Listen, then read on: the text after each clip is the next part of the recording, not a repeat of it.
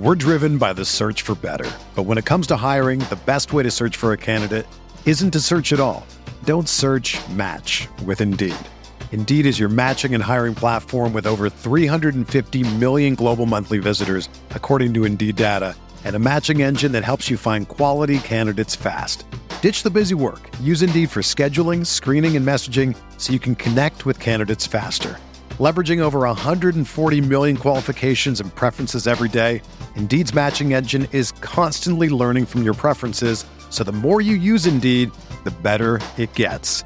Join more than 3.5 million businesses worldwide that use Indeed to hire great talent fast. And listeners of this show will get a $75 sponsored job credit to get your jobs more visibility at Indeed.com slash BlueWire. Just go to Indeed.com slash BlueWire right now and support our show by saying that you heard about Indeed on this podcast. That's Indeed.com slash BlueWire. Terms and conditions apply. Need to hire? You need Indeed. This podcast episode is brought to you by Coors Light. These days, everything is go, go, go. It's nonstop hustle all the time.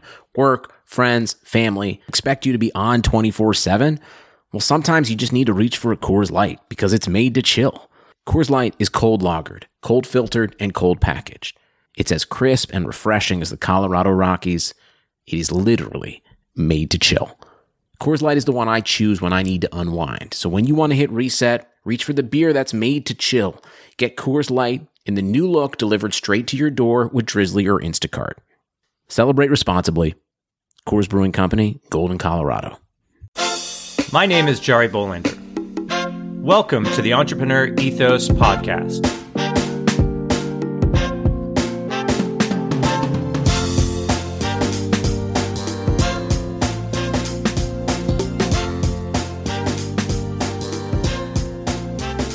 On this podcast, we're going to take a deep dive into the traits, values, beliefs, and skills of all sorts of entrepreneurs to learn how to build a more ethical, inclusive, and resilient world. Let's get started. Hey everyone. I wanted to jump in quickly and let you know about the release of the audio version of my book, The Entrepreneur Ethos, narrated by David A. Conatser. If you want to support the show, you can buy it wherever audiobooks are sold. Links are also in the show notes. To those of you that have already got yourself a copy, thanks so much. It means the world to me that you want to support the show, but also build a better world through entrepreneurship. Now, on to my guest for today, Tim Sprinkle, founder of Layup Content and author of Screw the Valley, a coast to coast tour of America's new startup culture. Tim is a former journalist who grew frustrated with the quality of content businesses were trying to pitch in order to get stories written. So in 2014, he started his own PR company, Layup Content, where he helps companies figure out and tell their stories. Tim shares my vision of making the core of selling a product figuring out its story. For Tim, he usually finds the story he wants to tell after talking to his client for 20 minutes or so. Having a good story, not getting out as much content as possible, is key for building a brand. You never want to compete with the noise by producing more noise. That isn't the way to success. One of the writers Tim admires is John McPhee, a writer who's been able to gain access to all kinds of situations by being just a bit quirky and disarming. Similarly, sometimes finding the one thing that makes a person or company different can be key to telling their story. Now, let's get better together. Tim Sprinkle, welcome to the podcast. Thank you very much for having me. I appreciate it. Oh yeah, anytime. I uh well, you and I sort of do the same thing. and I was actually on a podcast for uh Tyler, is it Tyler Gray? Yeah, Tyler Gray. And he him and I also do the same thing. And when he sent the email out that, hey, I put a competitor on my podcast. How cool is that? And I'm like, really, Tyler? Come on, man. Competitor? We're all like kumbaya in the same thing. We all love stories, and that's what we'll talk about, obviously, in a second. And um, we also met each other on matchmaker.fm. And like I like to say, they don't even pay me to say that. Maybe they should one day. Um, because it's such a great platform for finding guests and being on shows. So kudos to them for hooking us up. Um, but before we talk about your firm, your history of storytelling and what you do um, with uh, Layup, uh, why don't you give us a little background on how you got to do what you're doing today? So the really uh, you know high level story for me is um, I was a journalist, full time journalist for 20 years. Um, was was in DC for a long time. Uh, worked in New York a little bit. Um, came out to Colorado a number of years ago, and that was um, that was awesome. I worked for Yahoo Finance. I worked for a bunch of digital media startups. I worked for a bunch of magazines, newspapers. Um, I've written probably a thousand various articles for everything from Wired to Outside to Backpacker. Um, and I don't know, about six years ago or so, um, I was a lot of what I was covering those days as a reporter was uh, on the business and finance side of things, and that was kind of my world. Uh, I covered insurance for a long time and things like that, where it's kind of deep, uh, kind of B two B stuff.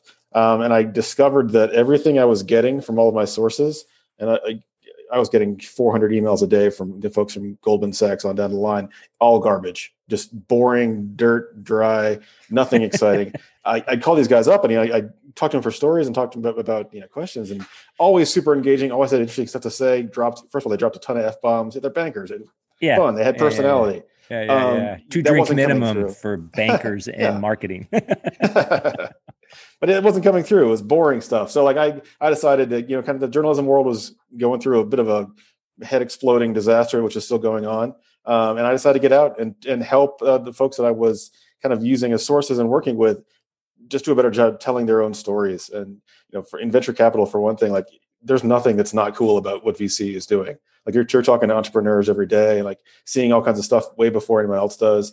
And you know, they've got such a great opportunity to kind of just share that. And that's what um, that's what I wanted to do is just help them do a better job. Wow, yeah. So you're a recovering journalist.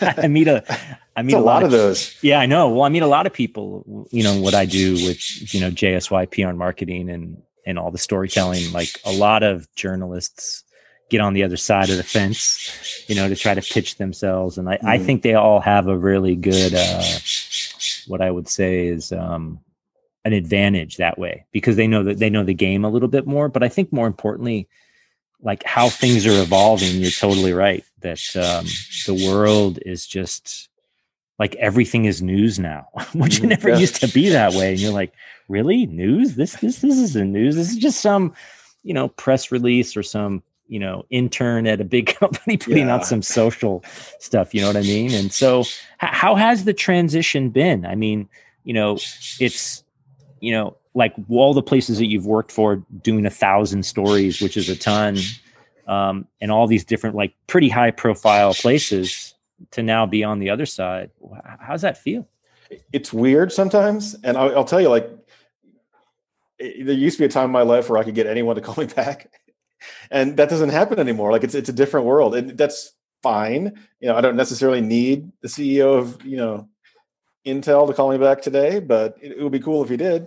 Uh, so some of that stuff is different. I mean, it's a it's a different relationship. And when I first started doing this, like I, I really kind of was focused on you know, this this the skill set that I had, uh, just writing and researching and stuff like that, and kind of figuring out what angles work. Um, and it's been a process. It's kind of figuring out how to turn that into a company. And uh, the, the agency model that I've, I've kind of fallen into is the most logical thing for that. But like it's it's it's weird. It's different. I still miss, you know, the daily writing. Um, I don't miss like doing that for 15 hours a day and then falling asleep. Um, but I, I do think it's it's a different skill. Yeah, no, I mean, yeah, it's a little bit different when you're trying to, you know, when you're the agency or someone trying yeah. to get someone's attention. I, it's fo- so funny because a lot of people start off like doing PR and stuff at like a big company like Google, right? Mm. And then they're, you know, then they're like, they don't understand why people don't, you know, take my phone calls or like like my story when they're like, a, a, you know, a, a, freelancer or at a small agency. And it's like, well, it's because you're not pitching Google. Like, of course, anyone will pick your phone call up, right? It's that's the art of it all. You know? Yeah. It's uh, it's just such an interesting time now. I think that you know the line between PR and marketing blurry. Social media blurs all that. There's so much noise out there with just everything going on in the content space and and and all just it's almost like a it's like there's the signal, the noise, and the static, right? The mm-hmm. level of statics just started, you know, going up more and more. And and and I know that you your your agency layup is very story focused. And I'm curious what you guys feel about story and the power of story and you know why why is it the centerpiece of your sort of your offering as opposed to just the standard marketing stuff? Yeah for us it's part of our usp in large part because we feel like we can do it. And i think a lot of the agency folks that i, I talk to and this is going to sound needlessly harsh and unpleasant but you know they they do a great job with like the blocking and tackling and like the setting up digital marketing strategies and all the stuff that i frankly just don't necessarily specialize in. Yep. Um, when it comes to actually writing the stuff and pr- producing stuff, it's not great, and it takes a lot of like finagling. And you're you're putting together a killer, you know, email marketing campaign that goes out to 100,000 people. That's awesome. And then you got typos in your emails, and it, it, and that's for us like we. It's not that we don't have that sometimes, but like we really want to like make it clear that we're not necessarily going to be your social media manager 24 mm. hours a day but we are going to yeah. make sure that what does go out there is is really awesome and really works yeah so it's sort of the difference between the quality content and just quantity of content yeah i mean i think seo kind of pushed quantity up the li- you know up the list for a long time and it still is important but when you go down that rabbit hole you sometimes you get in some trouble yeah, I, I, agree because I think a lot of the stuff that even what I see when I help try to help clients and they want this many posts per week and you know this this kind of blog and social and all that and and you know you can get people to write all that stuff that i think is almost like it's uh it's like I wouldn't call it a content mill because that's a pretty bad and uh, connotation, but but I'll call it a content mill because I think it is a content mill in some case in some cases. But the underlying soul of it, or the story of it, or the the through line of the whole thing just doesn't seem consistent. I mean, you know, I, I work with this company called Sutro, and they do smart pool water monitors, right? Like, woohoo, you know. Um, but it's it's like this interesting thing because like the pool and spa industry is all about, you know, kitschy, cutesy, you know, little cartoon characters and like drinking a Bud Light with your hamburger. I mean, I'm paraphrased, but the general consensus. And so the stories around that are just seemed kind of kind of fall flat for me. But maybe maybe it's just that's who I am. But I, I see that the the level of story has to get better in order to get your your you know your message heard. I, I, I can't I can't see why anyone wouldn't focus on the quality of the message as opposed to the quantity of the messages going out. Yeah, I mean, I think it's you're right. Like it's just noise, and, and when you're competing with noise with more noise, it doesn't get you anywhere. And it, it does. It's a. It's not easy. Like it really, if you're a pool supply company, I mean, what are you going to do to elevate yourself from the other pool supply companies down the road? And if it's just being more creative and just having a kind of a different twist on it, that's sometimes that's okay. It's enough. But it, I definitely think that like being stuck in our offices right now or in someone's backyard or things like that uh, has made it really obvious uh, the importance of kind of just doing something better.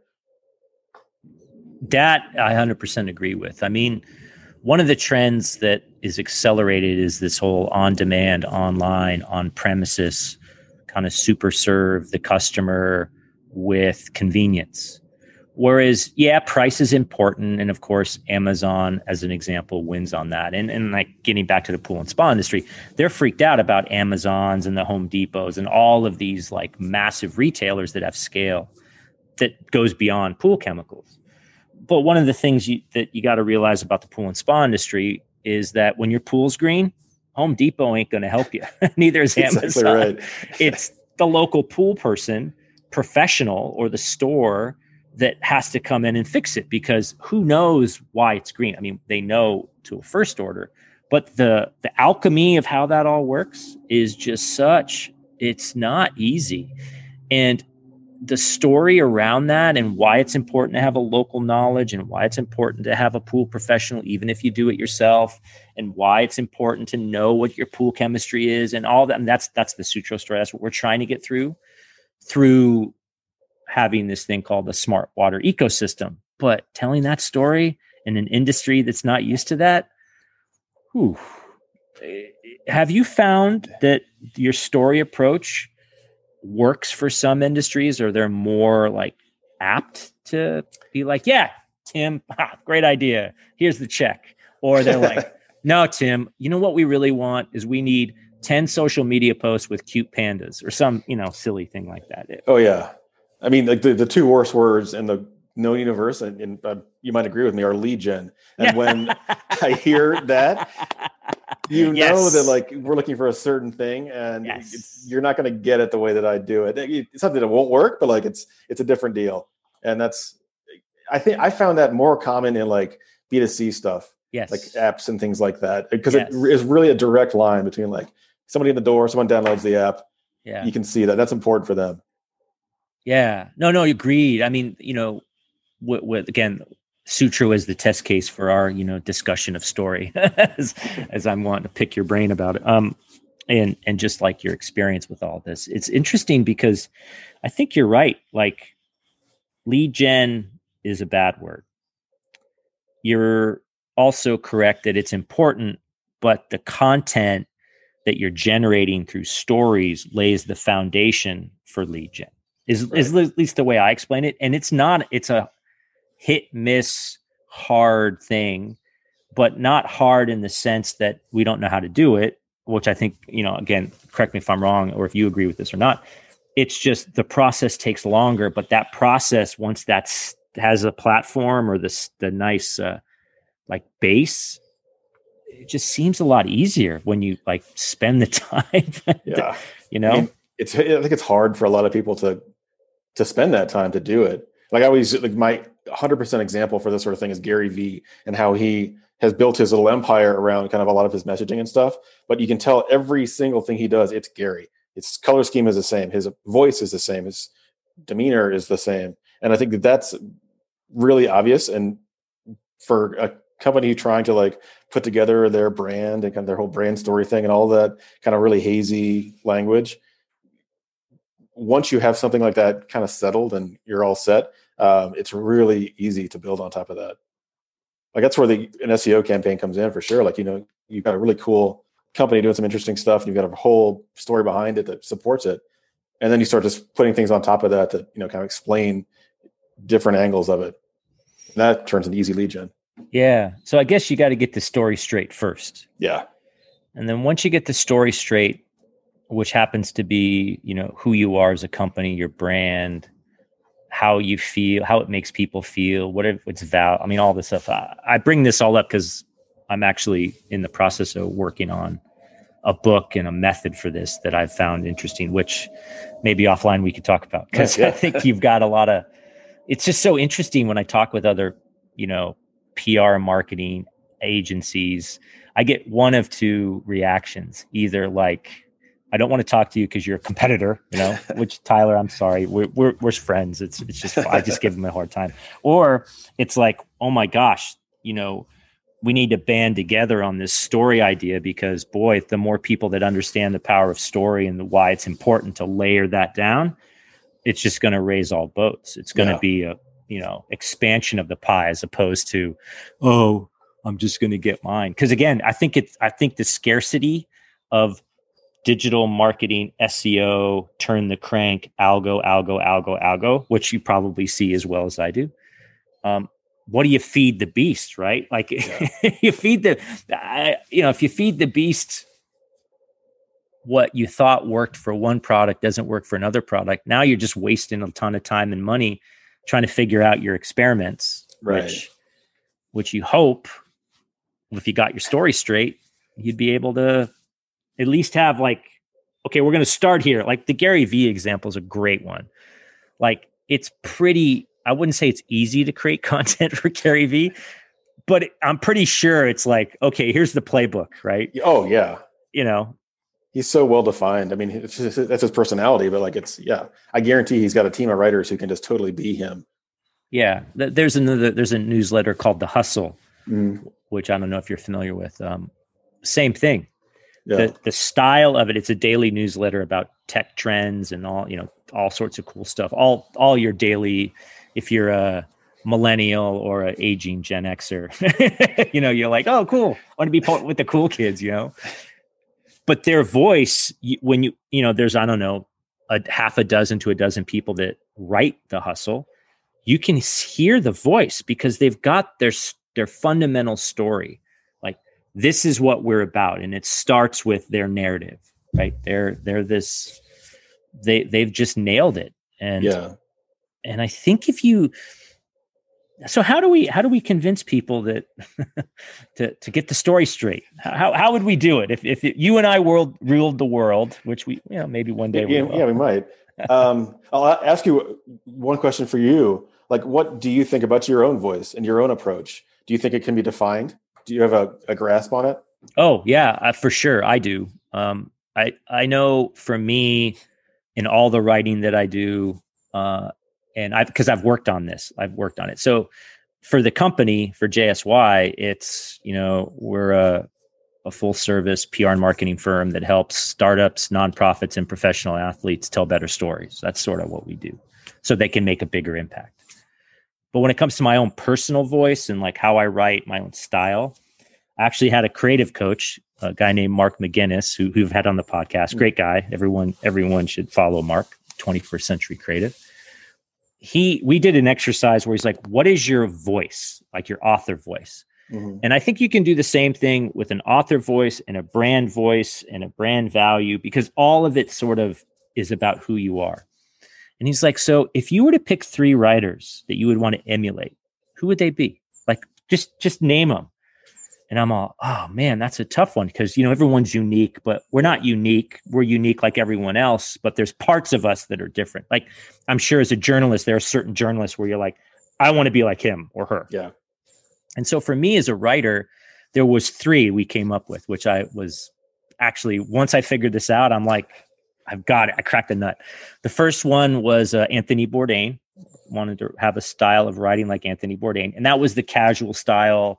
Very You punk rock kind of thing he does. Yeah, did. Yeah. did right. Um, Jeremy Clarkson from Top Gear fame, how he presents and the wit and wisdom, but also the the zingers out of left field, right? And also the rapid fire. And then there was Hunter S. Thompson because of the way that he I think for him, what why I like Hunter's stuff is the way he sets the stage and the scene, and you feel like you're there. It's like yeah. wow and also like his quips and you know he's just this in, what was of course this insane writer so, His, so his pacing was always cool though, because like you felt like he was pulling you through. Like Yeah, walk well- through the Kentucky Derby. Like Yeah, like- you felt that. you f- yeah so again that's right like i when my writing as an example when i when i wrote write any of my books i am one of these people that likes to to like my first draft runs so fast through Mhm. people are like you got to slow down man. Give me some time to catch my oh we got to get because i'm like boom boom boom. I like i like the rapid pace. Um so i know you know in my style i need to like reel back. I need to add some jeremy clarkson need to add some anthony bourdain some flavor but then i need to okay when i need to pick the pace up i'm like okay hunter. Boom boom boom boom boom you know? Mhm. um so what about you Well, you've already taken one of mine, so we'll skip Hunter for right now. Okay, For cool. me, like I was big into, and I still am. My bookshelf right here. Uh, Michael Lewis is one for me, in part because of the research side of things and kind of his approach to assembling a bigger picture. Mhm. And I'll give you two more. The other, the other guys, uh, John McPhee from Princeton is one that I really like for the same reason. He takes big chunks of information and puts it together in a way that doesn't necessarily confuse you. You know, it's not like this happened and this happened and this happened and this happened. It's he's bringing together different stuff, and it, it again, it feels pretty organic. And Barry Lopez, the nature writer, does the same thing. He's writing about wolves for 500 pages, and it all it makes sense, and it doesn't necessarily feel like you're following a wolf around. It it really does kind of feel like more of a you know disjointed but coherent story. Yeah, no, those are all good. Yeah, I've I've I've I've heard of. I think I've heard of McPhee. Yeah, McPhee's an interesting guy. I told I was actually on a podcast the other day. I told him my my favorite John McPhee story is I I went to a book signing of his like 15 years ago or something like that out here, and he was you know signing afterwards, and I was talking to him a little bit, and he he's kind of an odd little dude, and he's an old you know 80 something year old professor at Princeton, big long beard, not very tall, just kind of a quirky northeastern guy, and he told me that he uses it's it's his personality, and he kind of uses that as to a way to disarm people. And he's written books with he has access to things that you or I probably wouldn't necessarily get. Like he's in with a bunch of truck drivers and get, mm-hmm. follows them around the country and, and, writes books about it and and get get in with people and really relate to people in a really personal way by being so disarming. And for me, that was like a kind of a cool little thing because it's your personal approach to life can serve you as a, as what you want to do with it. And I, yeah. you know, I, that for me was a kind of a fun lesson, and I, I, it sticks with me just because I may not be the most buttoned up normal person in the world, but it works for me sometimes, and yeah. You know, that's it's a good lesson. Yeah, well, you know what's interesting is that uh, for brands and for companies, I think a lot of them are afraid to have that quirk. Like, exactly. Yeah. Be the personality you are. I mean, th- there's a couple brands that really nail this, like uh, Chubbies, the the short brands. They nail their personality. Mm-hmm. Liquid Death, you know, canned yeah. water, they nail it. Um, because because I think that's what's missing a lot of this stuff is like, what's the personality? You know, I actually read an article. God, I don't remember the name of it. There was this article about the the rise of the blah brand, mm-hmm. where it's like every brand looks the same with the same e-commerce site, you know, using Shopify and all that, and it's like, oh, just another vitamin company, just another mask company. Exactly. You know, yeah. Like the rise of the blah, which was a great article. I'm like, I got to make sure none of my clients or anything I ever built is not blah, but it's just, yeah. I mean, it's a, it's like a lost opportunity, I think, because I think a lot of people totally. are scared to do that sometimes. And yeah, it really is easy to fall into the trap of I'm a biotech startup. I need to have my website needs to look, you know, white background, people in lab coats, biotech. And if I veer away from that, I won't be taken seriously. When they actually the, the honest truth is the opposite is true. And you know, it really comes down to sometimes the work. And you gotta really kind of embrace that. Yeah. I mean, and also I think there are some things like there are some, depending on the category of company you are, depending on, you know, you, there are some things that have to be mm. there. Like if you're a biotech company, chances are there should be some PhD, MD guys around or gals.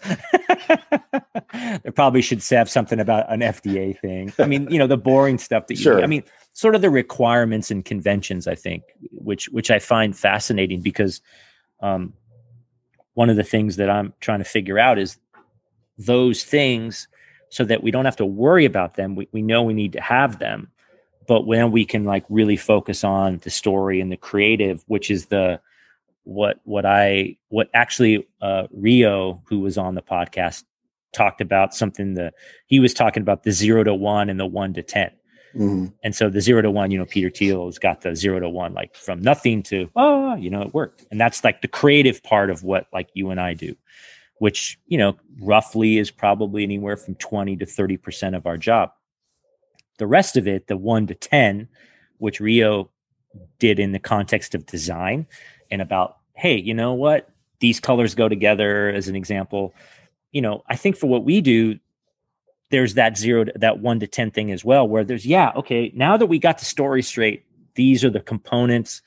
This is what has to happen on the website. You know, you got to have this, that, and the other thing. So you don't worry, have to worry so much about the mechanics, but worry about the creative.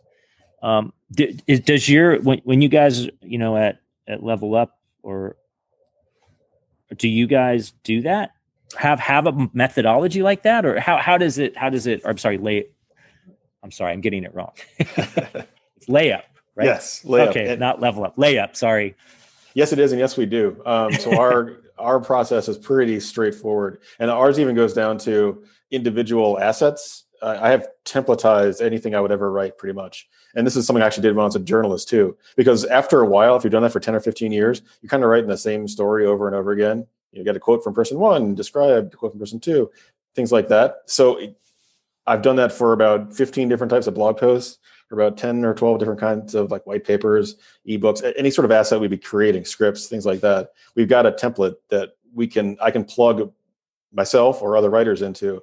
And the same thing kind of works for the the process we do when we we take them from, you know, that one to 10, where it's a lot of the strategy stuff, which is really fun and exciting and challenging early on. Once you get to a certain point, it's okay. We need to start doing X, Y, and Z, and we I know how many how much posting you need to do. I know kind of what kind of lead magnet type stuff you need, and we just turn that machine on, and then pull in the templates we have, and then we can kind of scale that up.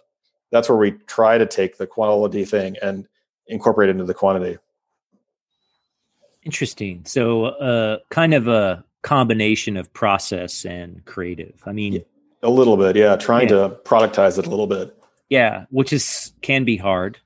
yeah, it's from firsthand experience. Yeah, it's a moving target. yeah, how hard that can be. Um, but so how do you like?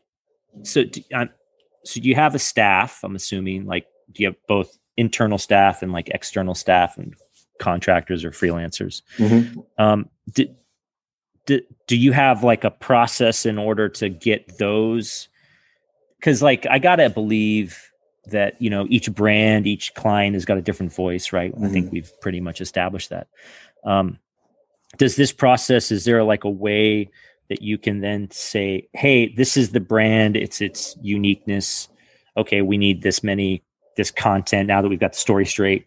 Okay you know writer one go for it. Is, is that how it works or that's the hope but it, I mean, if I'm being totally honest with you, that's the holy grail. yeah, it, it, it's really hard to to pull that off. And the way we typically do it is that I've got, and a lot of this, the people I've worked with for a long time. We've got you know five, ten dec- years together, and so I know what they do. I know what they sound like. I know kind of how who they are. And what I like to pull them in, if we have like another writer is going to be doing the actual production, pull them in early, and they're involved, and they're talking through the strategy stuff with the clients and kind of getting a feel for what they need. And you know, I really kind of want to make sure that it's important to me to that everyone that I work with has ownership in this stuff and it really feels like they're part of something bigger and better than you know what they were doing before. And so a large part of that is they can also drive the bus and they can you know be as much of a partner and advisor as I would be with the client too. And like incorporating kind of them from early early on, the client gets to know them, they get to know their their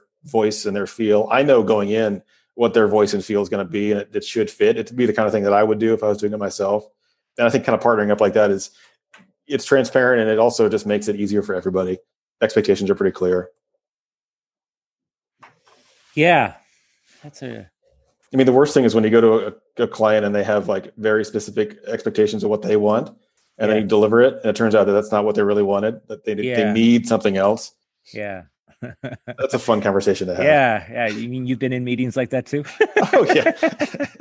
How many this week? it's such a tough game. Gosh, I like I mean, I uh, fell into this whole PR marketing thing. You know, like I tell on the podcast because of my late wife who who did it for athletes and I'm always amazed one the dynamics of it and you know how it's fickle in some ways and the expectations are weird. But then the other thing i was super impressed was like oh i'm actually really good at this and it's because of the story. Mm-hmm. it's the storytelling and getting inside the head of the the prospect or the customer or or you know advocates or you know the affiliate you know the people that are like interacting with it. And it's it's it's like a game but it's also you know as a writer which i'm sure you can attest to there's just nothing better than having someone read your stuff and like like it. And yeah. and and when they like it they buy stuff. You're like wow people actually buy stuff. How does this work? You know what i mean? It's like oh this is pretty i mean i can actually write and get paid for it and you know which is a little bit different than i mean you know being a journalist i'm assuming it was probably felt pretty good when people re- uh, read your stuff and comment. it was always a good feeling yeah I mean, I, I, think that like any time that you you get in somebody's head and you work with them long enough, like yeah, it's fickle. I don't understand how people scale these businesses to massive scale because it's it's so personal. And once you find like the right clients and you kind of partner up with them, it's awesome. Like it, it just works. And you know, to get to that point takes a lot of time and energy sometimes. But you know, to your point, I think you know, kind of once you get in their head and you can and they like what you're doing, and you can kind of do it over and over again and, and show those results. It's uh, it's a great feeling. It's not different than you know any sort of positive feedback. Yeah, yeah, yeah. it's it's just so fickle sometimes because you know it's funny because um, you know a lot of like a lot of content marketing and, and I don't know if, if your if your firm does this, but we sometimes get asked a lot to quantify like PR mm-hmm. and publications and reach and all these what are called uh, coverage reports, which are like the bane of my existence because they're like really? Coverage, you know? Okay, I, I'm I mean I'm a big data guy because I have an engineering background, but a lot of reports and data just no one one no one ever reads and two no one really understands how to interpret you know? So i'm always like well i think the thing that's most important is sales. So let's figure out how to optimize sales. But i always get these uh these sort of interesting discussions about a b testing. And again mm. this this is why the story matters i think. You know uh, i know some firms that we work with that'll just they'll a b test you know tens if not hundreds of different things. And and like just wasting all this time and energy on these you know little tweak here little tweak there which you know as again as you go from 1 to 10 you can do mm. but if you haven't if you haven't figured out 0 to 1 it's like throwing stuff at a wall you know yeah um is is is that your experience as well or is there like or do you just sort of avoid that I, I think the for me, yeah, it to- totally is my experience. I think, and I, I've, run into it a fair amount when a lot of what's happening in the world, especially in the tech world, is about you know speed to market. You know, essentially throwing something together and seeing what sticks, which is a wonderful plan for that, and they've got plenty of methodologies around that. I think that when you try to do that on a hundred thousand dollar marketing budget or PR budget, and things just aren't working, and you start throwing things against the wall, you're just you're digging your own hole, and not learning anything in the process, which is a real it's a bummer. It's just a different way of approaching it. Yeah. No, you're right. This whole MVP, uh, fail early, fail often, you know, quick to market. I, I like to think of it as the kind of the trinity of product market fit, go to market, and like story, the story. Mm-hmm. Like those three have to intertwine. And for whatever reason, no one like works on the story as much as they work on the MVP or the product market fit or go to market, like the whole buzzword bingo for startups. I mean, maybe, yeah, I mean, like the methodology on how to make the story, get the story straight is just as important as the product and how you're going to go to market.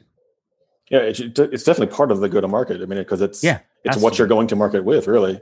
Yeah, yeah. No, it's interesting because yeah again especially i think you nailed it when it came to all these tech startups who are like we're going to do a hack day we're going to get on product hunt and then we're going to figure out what sticks yeah and you know that's a good way to innovate you know it ain't i don't think it's like the most product well most efficient um, but i mean i i I think that a lot of times you just kind of get on that rat race and that wheel. Mm-hmm. I mean, there, there's a book I'm reading called Loon Shots. Have you heard of it? No.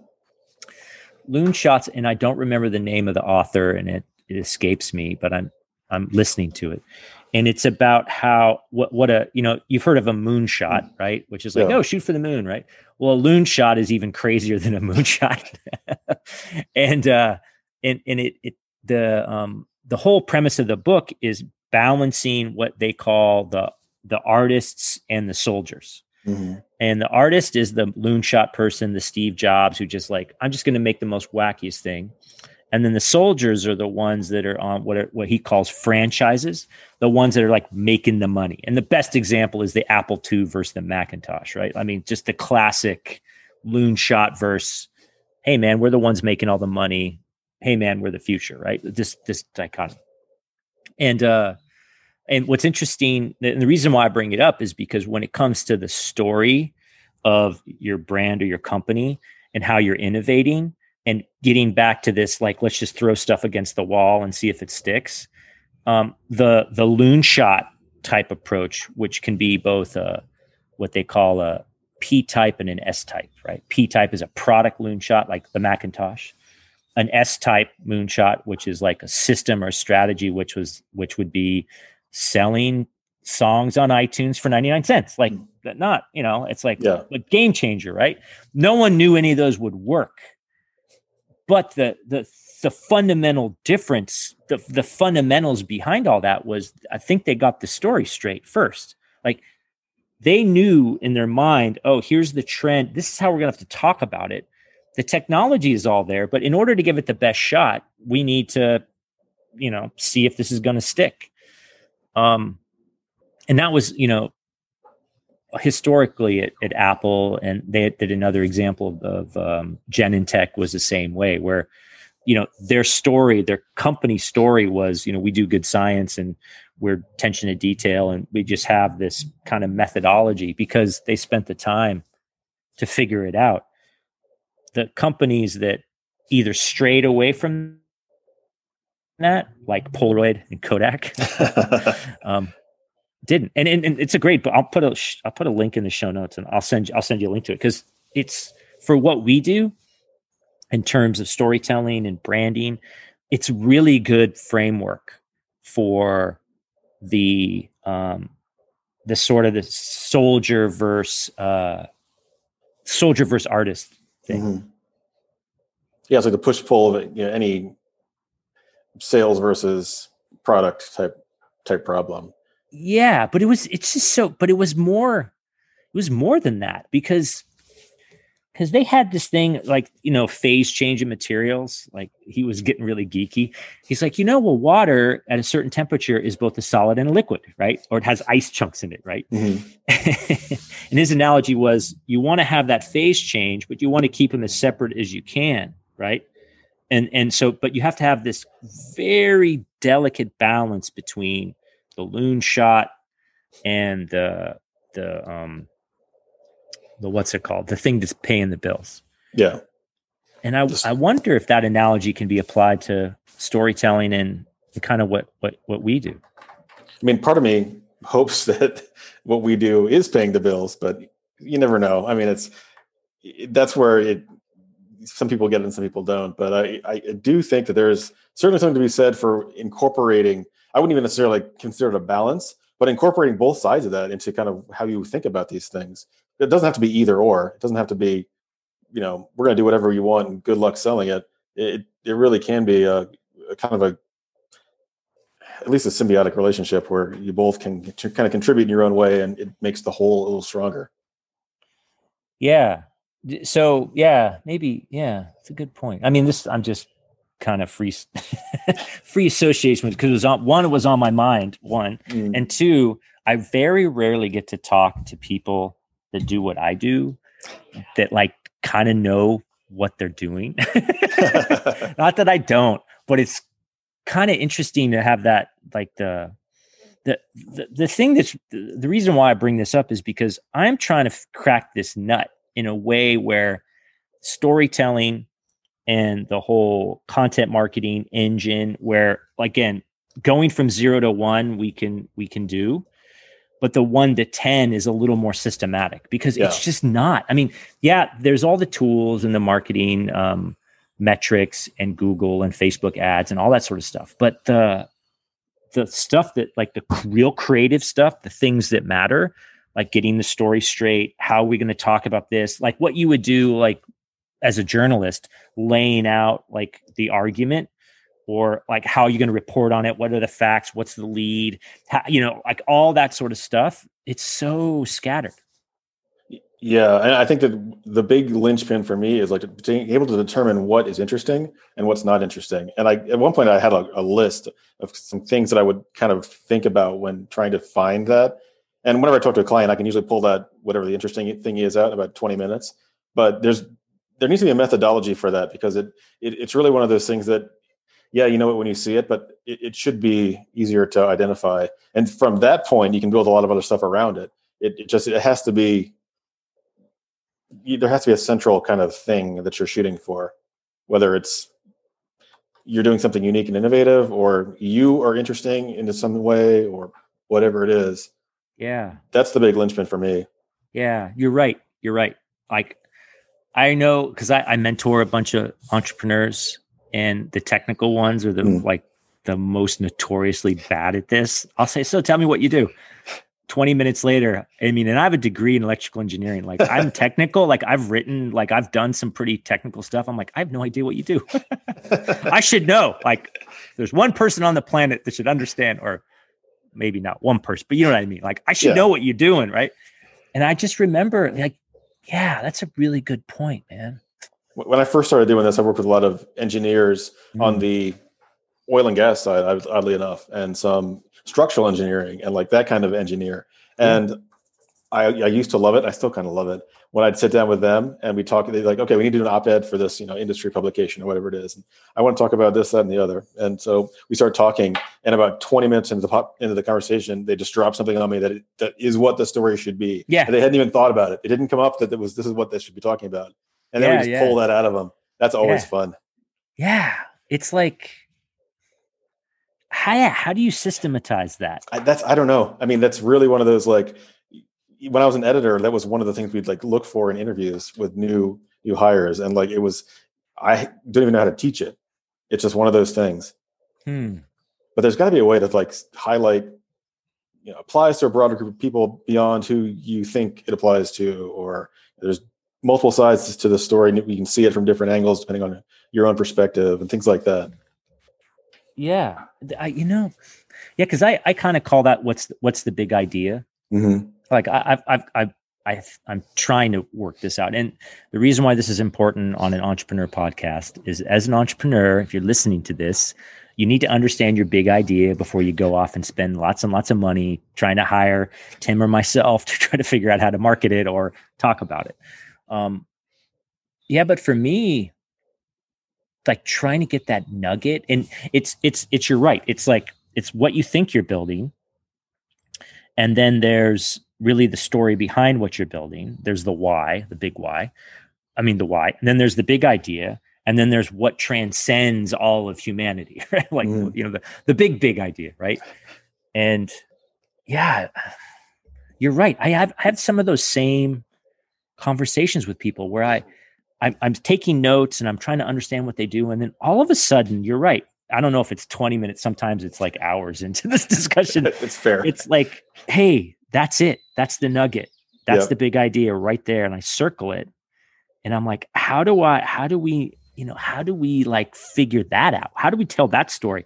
And for whatever reason, they are like, well, no, we're going to talk about how much better, faster, cheaper we are. And we're like, Mhm. no one cares about that. Like you're not, no, no one, if it's just a me too better, faster, or the, the Uber of, or the Lyft of, or the Airbnb of, which I'm not a fan of, but you know, for venture capitalists, they need to understand that Yeah. because they think that way. You get once you get that nugget, though, yeah, it makes life a lot easier. I I would be very curious. Yeah, I need to work on that because that would make my job so much easier. If you think about it, like, it's what it is that people will care about. That's what you're really getting for, like making people care. yes, yes, and it's not what the the creator or the company cares about. It's what that end customer like. Yeah.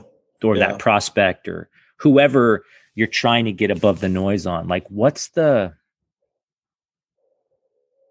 yeah what do they care about it, I, I think it's an emotional appeal too like Mhm. it's a like, like a pathos like you know the whole aristotle persuasion thing but like what emotional f- trigger Mhm. wow yeah it's super interesting i again i maybe one day we'll figure it out. Well you know tim it's been a great conversation. I'm i i personally got a lot out of it. I don't know if anyone else on that's listening will but but you guys should listen to all of this because the reason it's important is because you've got two people that tell stories for a living. We get paid to tell stories. One of them actually was a journalist. I'm just a author and like a quote unquote hack. But take our advice to heed, right? Get your story straight first before you want to, you know, That's right. any of that stuff. Thanks again. I Cool. appreciate it. Yeah. Thank you. Thanks for listening to the Entrepreneur Ethos podcast. I hope you enjoyed this episode as much as I did creating it. My hope is that you learned something that can make you a little bit better. If you enjoyed the podcast, please do share it with friends and review it on Apple Podcasts or Spotify. You can also join my email list by visiting theentrepreneurethos.com to get my thoughts on what I'm doing to get better, as well as what I'm working on. You can also pick up my book, The Entrepreneur Ethos, if you want to learn the traits, values, and beliefs that I think we need to build a more ethical, inclusive, and resilient entrepreneur and frankly, world community. Feel free to follow me on Twitter at the Daily MBA and let me know if you have any questions or recommendations for a guest you'd like me to talk to. Also, drop me a note if you try anything we talked about on this or any other episode. I'd love to hear what's working for you. Until next time, keep getting better.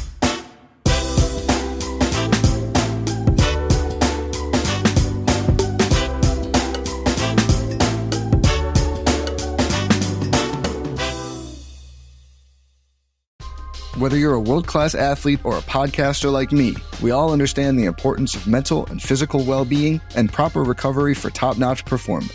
That's why I'm excited that Unifyd Healing is sponsoring this podcast. Unifyd Healing is a new and super innovative global network of wellness centers powered by Energy Enhancement System, or EE System. If you haven't heard of the EE System, you'll want to listen up. This technology promotes wellness, deep relaxation, purification, and rejuvenation.